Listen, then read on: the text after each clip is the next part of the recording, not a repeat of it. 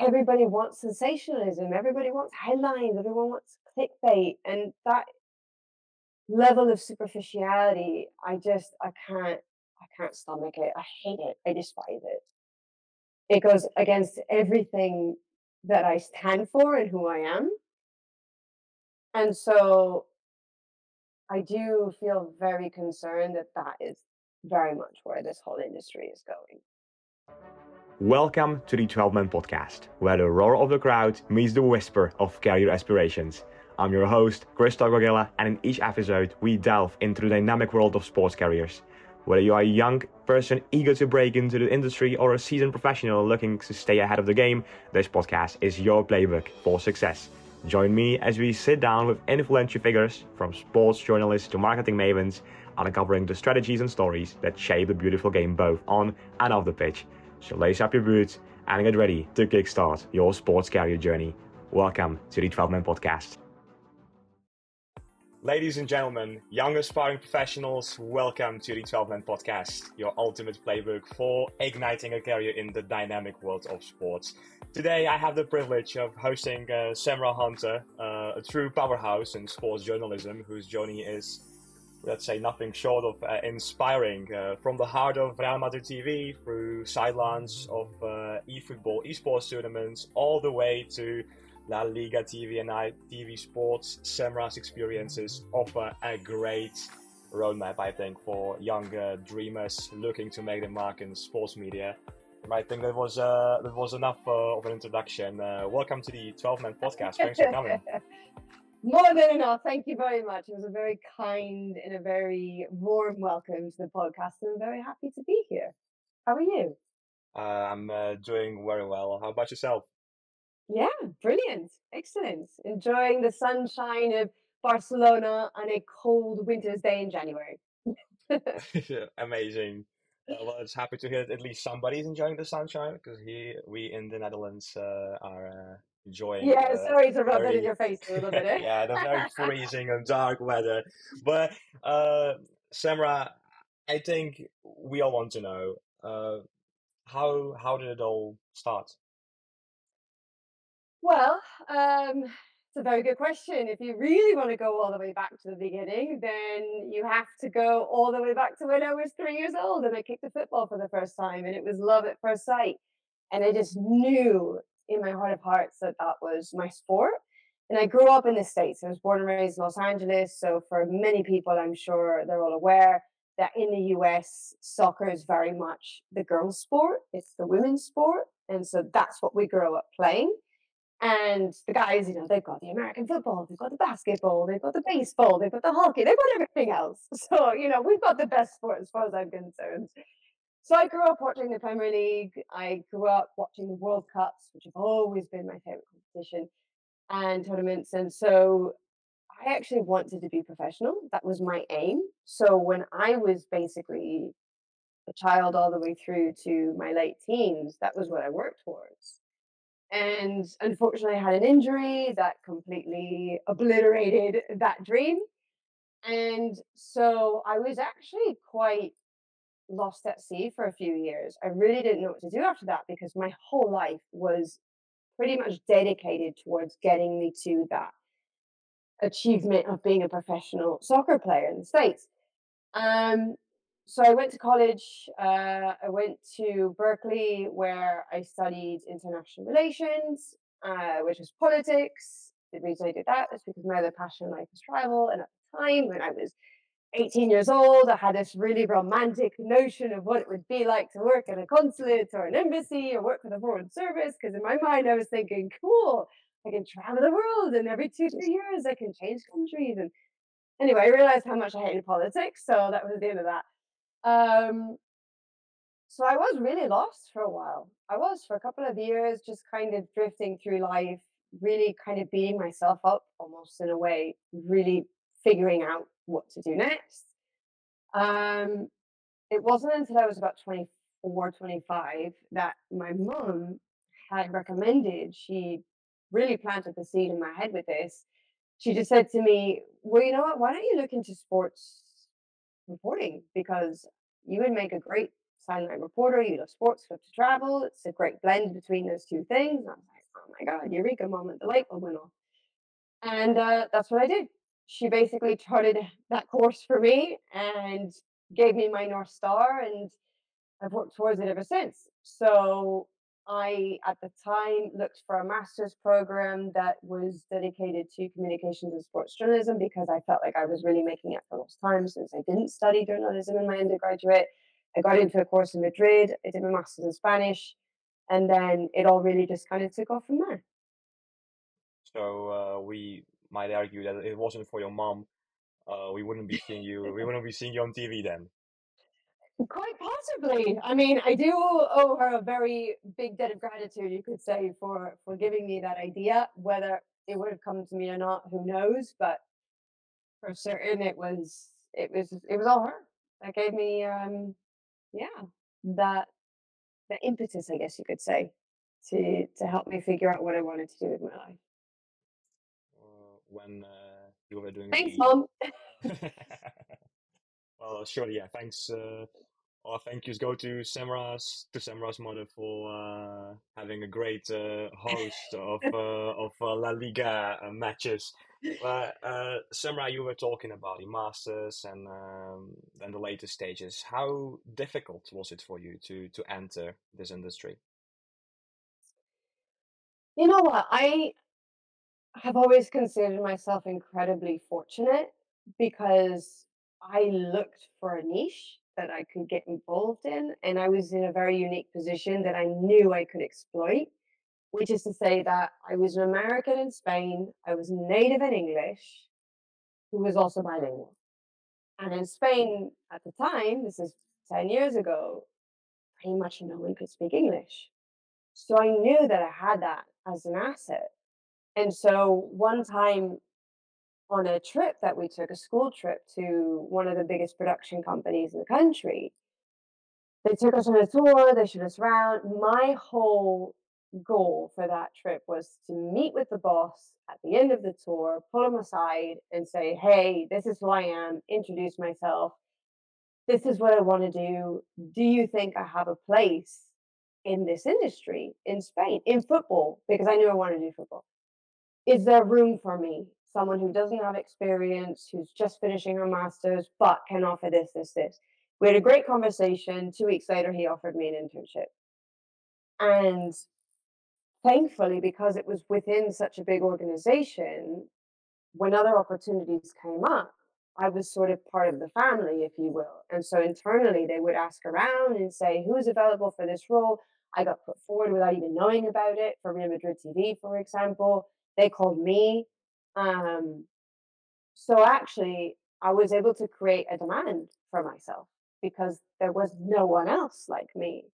And so, by virtue of making yourself unique, you stand out. I mean, it's it's it's huge. It's huge. And like I said, I mean, obviously, I was in a completely different situation. I wasn't doing it in my own country. I wasn't doing it in an English-speaking country or in the UK, where there's a lot of competition. For example, I did it in a completely different foreign country. Um, so in some ways, I would say it was actually very easy for me. Not always easy. The road itself has been full of many obstacles, but in terms of getting opportunities, I've always been pretty fortunate, I have to say. But I can fully appreciate that that's not always the case. Uh, you, I mean, we can all uh, pretty much say that uh, how the being productive or proactive maybe Mm. helped you quite a lot on uh, on that journey. But what uh, sort of uh, characteristics uh, you'd say you have had uh, back then, like when you were Mm. really searching for for your place uh, in the industry, and then maybe compare it uh, also like with your characteristics now, sort of how you've Mm. evolved. So, really good question because I feel like for the last eight, nine years or so, I've pretty much always operated the same year. And I've only really noticed that in the last year or so, I have gone through a transformation and I'm in a very different place now, in a much better place, I think. Um, at the very beginning, I was extremely driven and ambitious. part of it was because I was feeding myself this lie, which I mean at the time felt like the truth, but now obviously looking back on it, it it was absolutely a lie that I was peddling to myself, which is that I had to make up for lost time because I was 25. I was so far behind everybody else and I needed to catch up. So I needed to work harder. I needed to do extra. I needed to da, da, da, da. So I ended up almost like in this crazy cycle of just like my life was work. It was career. I mean, I set everything else aside, which is not necessarily always a good thing. I mean, at the time I was happy to do it because I was young and and I, I was so passionate about becoming successful that I was happy to do this.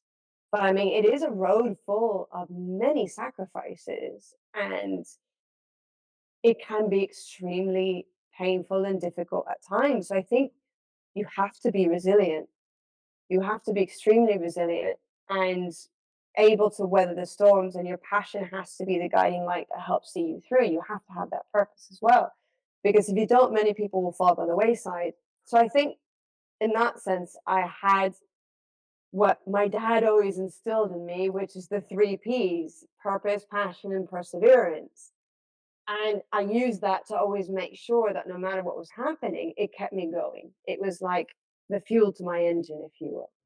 So I would say those were really important characteristics that I had to to get me through the ups and downs and to help me continue to push for more and to help myself level up every step along the way. Um, but I mean, it was it was an exhausting grind. I'm not going to lie to you. Um, it was mentally very taxing and mentally exhausting and physically exhausting and emotionally exhausting at times, and it kind of wore me out.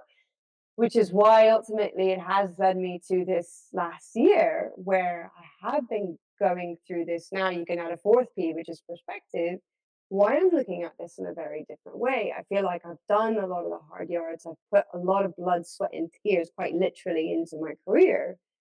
That now I feel like it's time for me to finally kind of take the foot off the pedal a little bit and start reaping the rewards of all of those seeds that I've been planting for the last 10 years.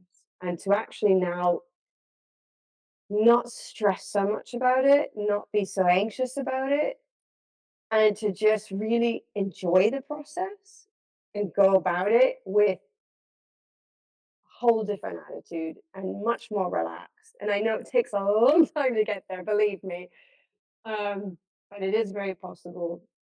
So I would say now my characteristics, the ones that are still the same, is to always be professional, to always be unbiased, despite what some people may say or may think.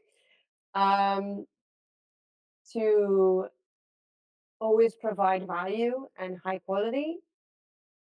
And like I said, I think what is different now for me is like the speed at which I'm going. I'm not going at 100 miles an hour anymore because it did take a toll on me. Now it's about being more selective and doing the the work that really nourishes my soul, the products that I really love, something that I resonate with, because that's the best way to get the best out of me, you know, what I can offer to everybody else. So, um, yeah, I hope that answers your question. uh, it does answer more than enough. I think, uh, I mean, it's a very great story, and uh, obviously the key takeaways are that the, the great things uh, take time and that Mm, of course uh, Rome also wasn't built uh, in a day. So, for uh, sure.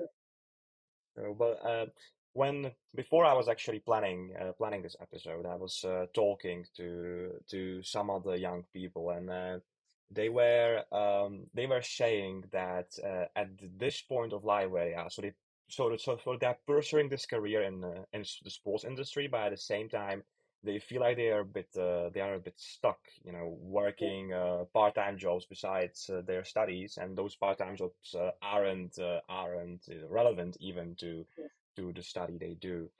And uh, would you say, or w- was it also a case uh, for you back then that uh, you were, for example, I know, working uh, part-time in a in a restaurant or somewhere?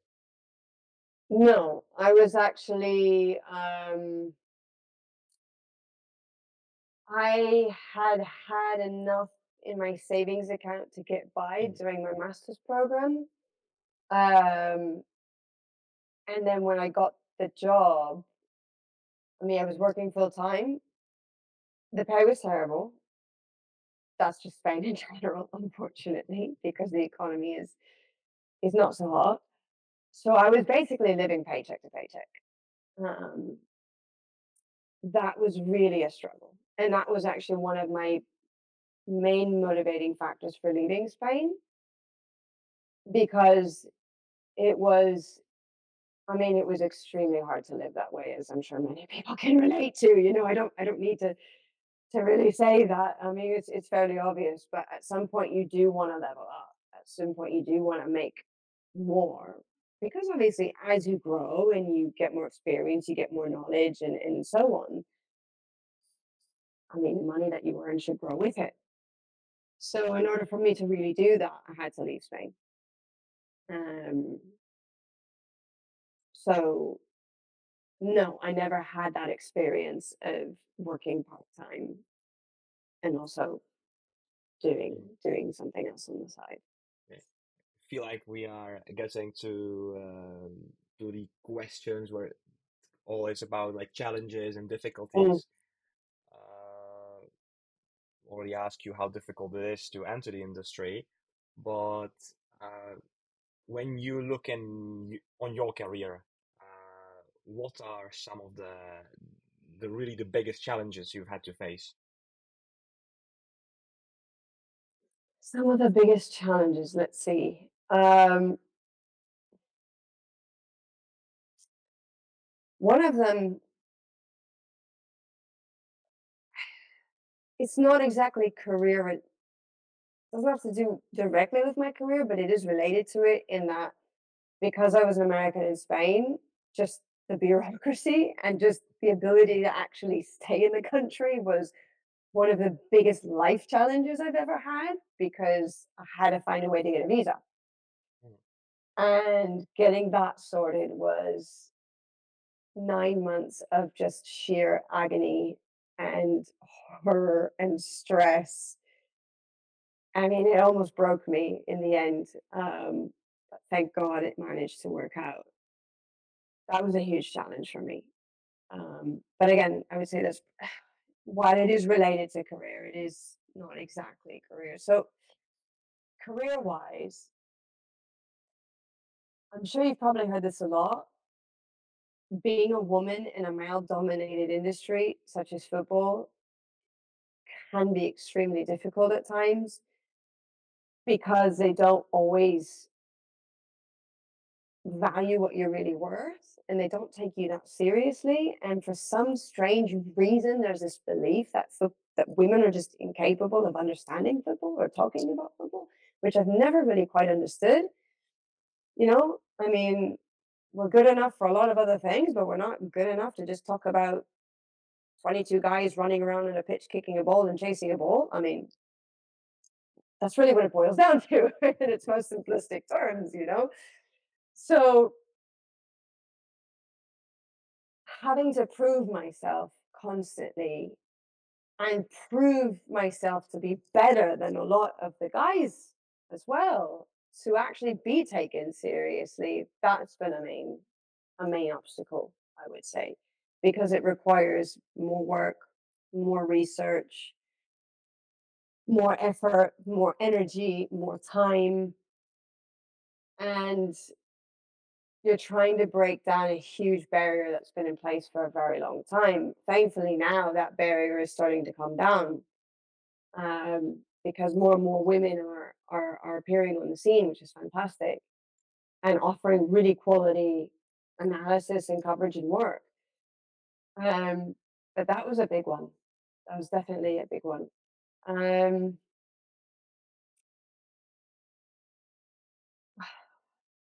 Sorry to jump in. Would you say no, please that go for it. would you say uh, that there was uh, was there ever a time where let's say you would be hosting um, somebody um, in a let's say the pre-match show and uh, Mm. that somebody would uh, be sort of giving you the signs uh, of like well you know that they don't take you as uh, someone relevant or your opinions aren't relevant because you are just uh, you are just a woman and you don't know anything about football. That's never happened to me. Thankfully, that's never happened to me. thankfully. Um, I have to say, I've been extremely lucky that when it comes to in studio guests and pundits that I've worked with, they've all been brilliant and they've always treated me as an equal. They've never been the problem. Um, actually, quite the opposite. They usually are my champion. They usually are the ones who are supporting me and encouraging me and helping me to grow and teaching me things and are quite happy to be the ones to, to be mentors.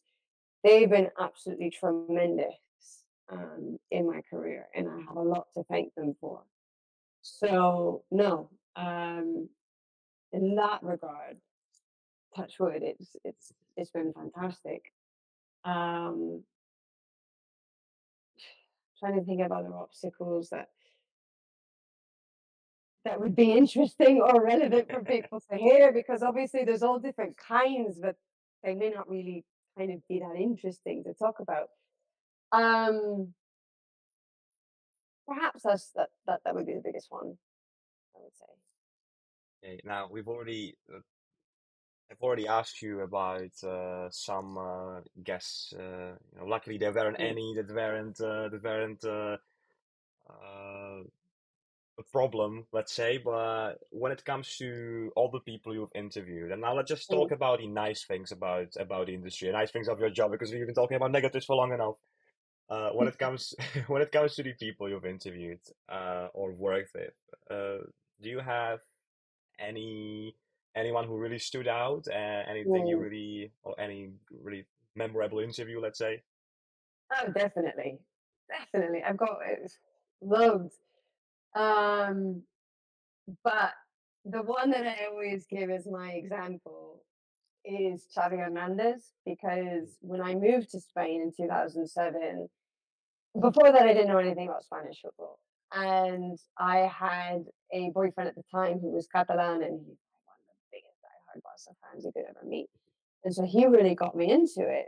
And at the time, obviously, this was the beginning of what would become the Super Barca team that everybody knows and loves. I think even if you're not a Barca fan, you could still appreciate what that team was. I mean, it, they were unbelievable. Um, and so when I started watching Xavi, I just fell completely in love because that was the position that I played. I was a central midfielder, and I loved being the brain of the operation. I loved being the one orchestrating things and and pulling the strings, so to speak. So I adored him. And so I used to always make the joke that I could just retire the day that I interviewed him because I would never do anything better than that. But that day came so early in my career that I had to move the goalposts back after that. I was extremely privileged that I got to interview him three times on two separate occasions in Doha when he was living in Qatar. And I even got to play football with him twice. And he even complimented, he even remembered me when I went back months later. When he saw me, he was like, Oh, yeah. He started telling everyone how good I was at football. I was like, couldn't believe it. Someone pinched me. This isn't real. Like, what? Tommy's complimenting me. Holy shit. Sorry, can I say that? Um, anyway, um, excuse the French. Uh, no, But no worries, no worries, no worries. I'll just uh, I'll uh, I'll beep it out. yeah, so and he was fantastic and he was so engaging and he was so warm and he was so easy to talk to.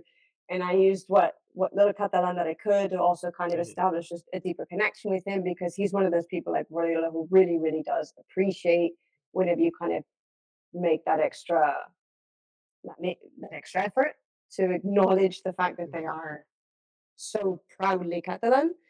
Um, How did you, sorry, how did you, uh, how did you react to to now Xavi and the news of him uh, leaving FC Barcelona? yeah, you know what? It doesn't surprise me because the journalists talk. Even if we don't always say what we know publicly, um, for various reasons, but there's been talk since the summer that he was pretty much burnt out and ready to leave and and that's a job with really taken a significant toll on him, which actually was why it was so surprising that he extended his contract at the end of September. I was like, what?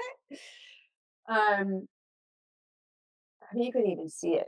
You could you could see the the physical wear and tear that it's been taking on him since he came in. I mean, it, it, uh, Barcelona is just like that as a football club. I mean, it, it's it's soul crushing for managers. They all end up in the same way, no matter how successful or unsuccessful they've been.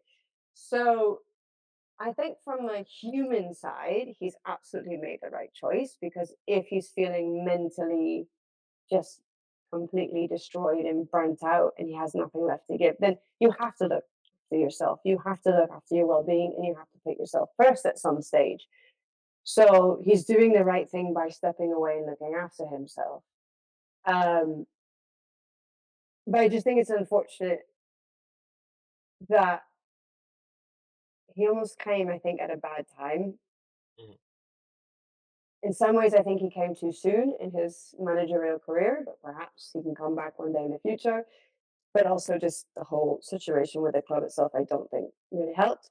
Mhm. Um, but yeah, long story short, I guess it, it doesn't surprise me. Um, but there you have it. It'll be interesting to see how the rest of the season plays out and who they find next.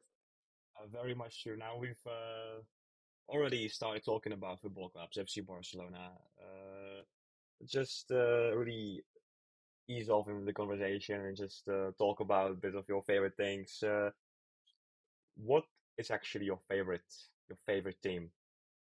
Spain. Just uh, just uh, the national team, no clubs. Here's the thing, right? Like when I moved to Spain in 2007, and for all of the reasons I was telling you earlier, I obviously became a very big Barcelona fan. And how could you not? Watching that team play was the most incredible football I've ever seen in my life. And it was impossible not to fall in love with that. So the thing is, then I went to work for Real Madrid for two and a half years. So obviously they have a very important place in my heart and a special place in my heart because you get to know players, you get to know people work at the club, you establish real relationships with these people. And so they matter to you and you want them to be successful and you care about their achievements. So I kind of decided then whenever I started to work for La Liga, I was just going to put all of those feelings aside and just be neutral because I think that's just the, that's my personal belief is that that's how you should go about doing a business. And um, I said, right, I'm going to just rise above the club level and I'm just going to stick with the national team. So Spain. Uh, it's a great approach. Now, talking uh, talking about your personal beliefs, uh, what do you think that uh, sets apart the successful sports journalists from from others? Integrity, honesty, an ability to really engage and connect with the audience, offering quality. Um, I find this very worrying trend kind of across the board. It's not just in, in sports or in football. I mean, it's happening in mainstream media, it's happening in entertainment, it's happening everywhere in, in wider society, which is now everybody wants sensationalism, everybody wants headlines, everyone wants clickbait, and that level of superficiality, I just I can't I can't stomach it. I hate it. I despise it. It goes against everything that I stand for and who I am. And so I do feel very concerned that that is very much where this whole industry is going. And um, I'm actually kind of in, in a in a moment with myself now where I'm trying to figure out, okay, where is my place now in this industry and where does it go from here and, and how do I continue to to be the person that I want to be? And so I don't know. I mean, it's it's it's it's sad to see. Um, I mean, I know there's a lot of journalists who really wouldn't enjoy being involved in a lot of this, but they almost have no other choice because at some point, I mean, of course, you still need to have an income, you need to pay the bills, you need to look after your family or whatever it is. You still need to make money, right? I, I understand that. But for me, that is becoming rarer and rarer to find people who actually do genuinely care about proper analysis of the game rather than just talking about so and so's latest haircut or latest outfit or new car or whatever, you know? Mhm. Yeah, I uh, to be honest, I kind of feel like you started uh, also answering answering uh, the final question, uh, the final question uh, of of this podcast. Uh, before we wrap up, and before I ask you that uh, final question, I actually want to say that the point of this podcast, really, uh, when it comes to advice, is we have one signature question, which uh, is always asked to the guests of uh, the 12 Man podcast at the very end of the podcast. And uh, the question is uh, very simple. Semra, are you ready? I'm ready. Let's do this. Let's go. Well, what advice would you give to young people who are trying to, to make it in the sports industry? I think the number one thing is to, no matter what, ignore the noise, ignore the distraction, eh, be your authentic self. Figure out who your authentic, your authentic self is first, find your voice, figure out who you are on the inside, and stay true to that. Try not to be influenced or swayed or persuaded to be something that you're not, because eventually it will catch up with you and eventually it will take you to a place you don't want to be. So, my number one advice would be be you. You're unique. There's no one like you on the planet. So, do what you can to shine as you. Not only will you enjoy it more, but everybody else will enjoy what you have to offer as well because it's real, it's true, it's genuine, you know? And we now live in a world where so much is fake and we're surrounded by superficiality. It can be very difficult sometimes to actually find people who are authentic. so that would be my my number one thing. And I think another thing to say is that the beauty of this industry is that because it is so big, there's so many points of entry. And there really is no one set established road that everybody has to follow to get in. Everyone's path is totally different. It's totally unique. So feel free to be creative. Feel free to think outside of the box. Feel free to take risks and try something that maybe other people aren't doing because it can work out really well for you. And at the end of the day, have fun, enjoy it because that's that's why you're doing it, right? So yeah, there you go. That was a very, very beautiful uh, finishing uh, finishing touch. Uh, massive thank you uh, to Semra for for sharing your wisdom uh, with us uh, today. You're very welcome. Anytime. Uh, and uh, thanks to all of you as well for tuning in to the first episode of the 12 Man podcast. Uh, I hope uh, Semra's journey has motivated you to pursue your sports uh, career dreams.